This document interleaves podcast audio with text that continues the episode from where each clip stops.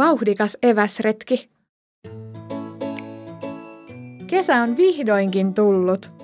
Hipot suunnittelevat innoissaan eväsretkeä läheisen joen rannalle. Pakataan eväskorit kanootteihin ja lasketaan jokea pitkin sopivaan paikkaan eväsretkelle, Hanna ehdottaa. Tästä tulee jännittävää oikea seikkailu, Henri innostuu. Pelkään, että kanoottiretkestä tulee liiankin jännittävä, suorastaan vaarallinen.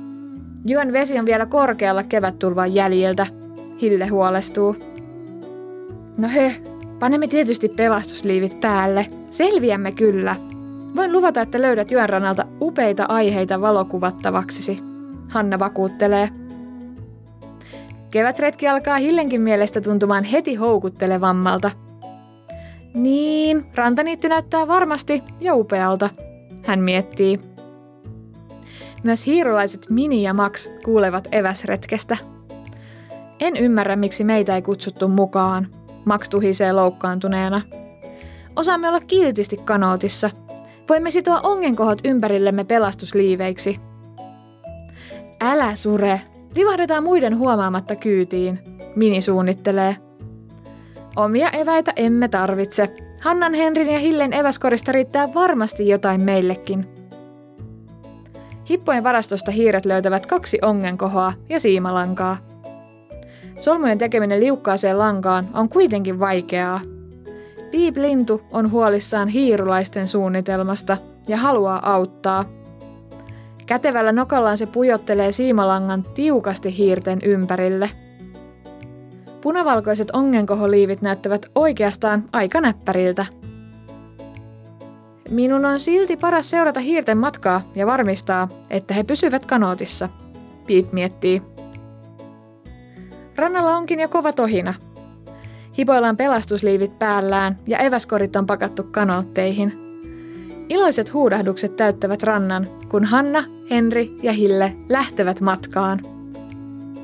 Kukaan ei huomaa Hillen kanootin salamatkustajia, jotka kyyhöttävät eväskorin kätköissä nuuhkien eväiden houkuttelevia tuoksuja.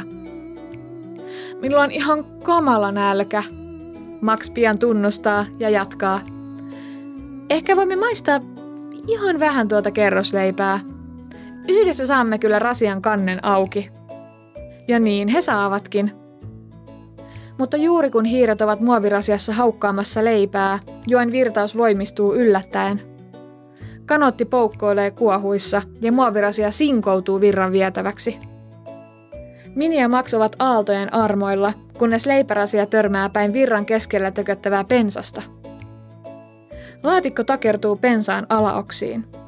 Hiiret päättävät kiivetä oksia pitkin ylemmäksi. Apua, apua, pelastakaa meidät, he kiljuvat, mutta ohimelovat Hanna ja Hille eivät kuule heitä. Ympärillä vellova vesi on pelottavaa katsottavaa. Mini sulkee silmänsä ja tarrautuu Maxin turkkiin. Älä nipistä, muuten minäkin putoan.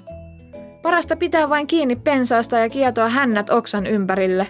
Max neuvoo, yrittäen pysyä rauhallisena. Piip Lintu on seurannut hiirten touhuja se lennähtää pensaaseen haaksirikkoisten luo ja alkaa kirkua kovimmalla äänellään. Viimeisenä melova Henri huomaa ensin hermostuneen piiplinnun, sitten eväslaatikon ja lopulta kaksi punavalkeaa ongenkohoa. Oikein tarkasti katsoessaan hän tunnistaa siimalankaan sotkeutuneet Minin ja Maxin. Onneksi Henri on hyvä melomaan. Hän ohjaa kanottiinsa taidokkaasti pensaan viereen ja poimii kyytiinsä hiiret ja melkein kuivat eväsleivät. Joen rannassa hipot kuivavat hytisevät hiiret pyyhkeeseen ja tarjoavat heille kuivaa evästä. Mini ja Max kiittävät auttajiaan ja hykertelevät tyytyväisinä nyt kun vaara on ohi. Kai te sentään huomasitte, miten hienot pelastusliivit olimme tehneet ongen kohoista. No joo, mutta nyt on aika päästä tutkimaan luontoa, Hille hoputtaa. Ehdimme tehdä tänään vielä paljon muutakin kuin pelastaa tottelemattomia hiiriä.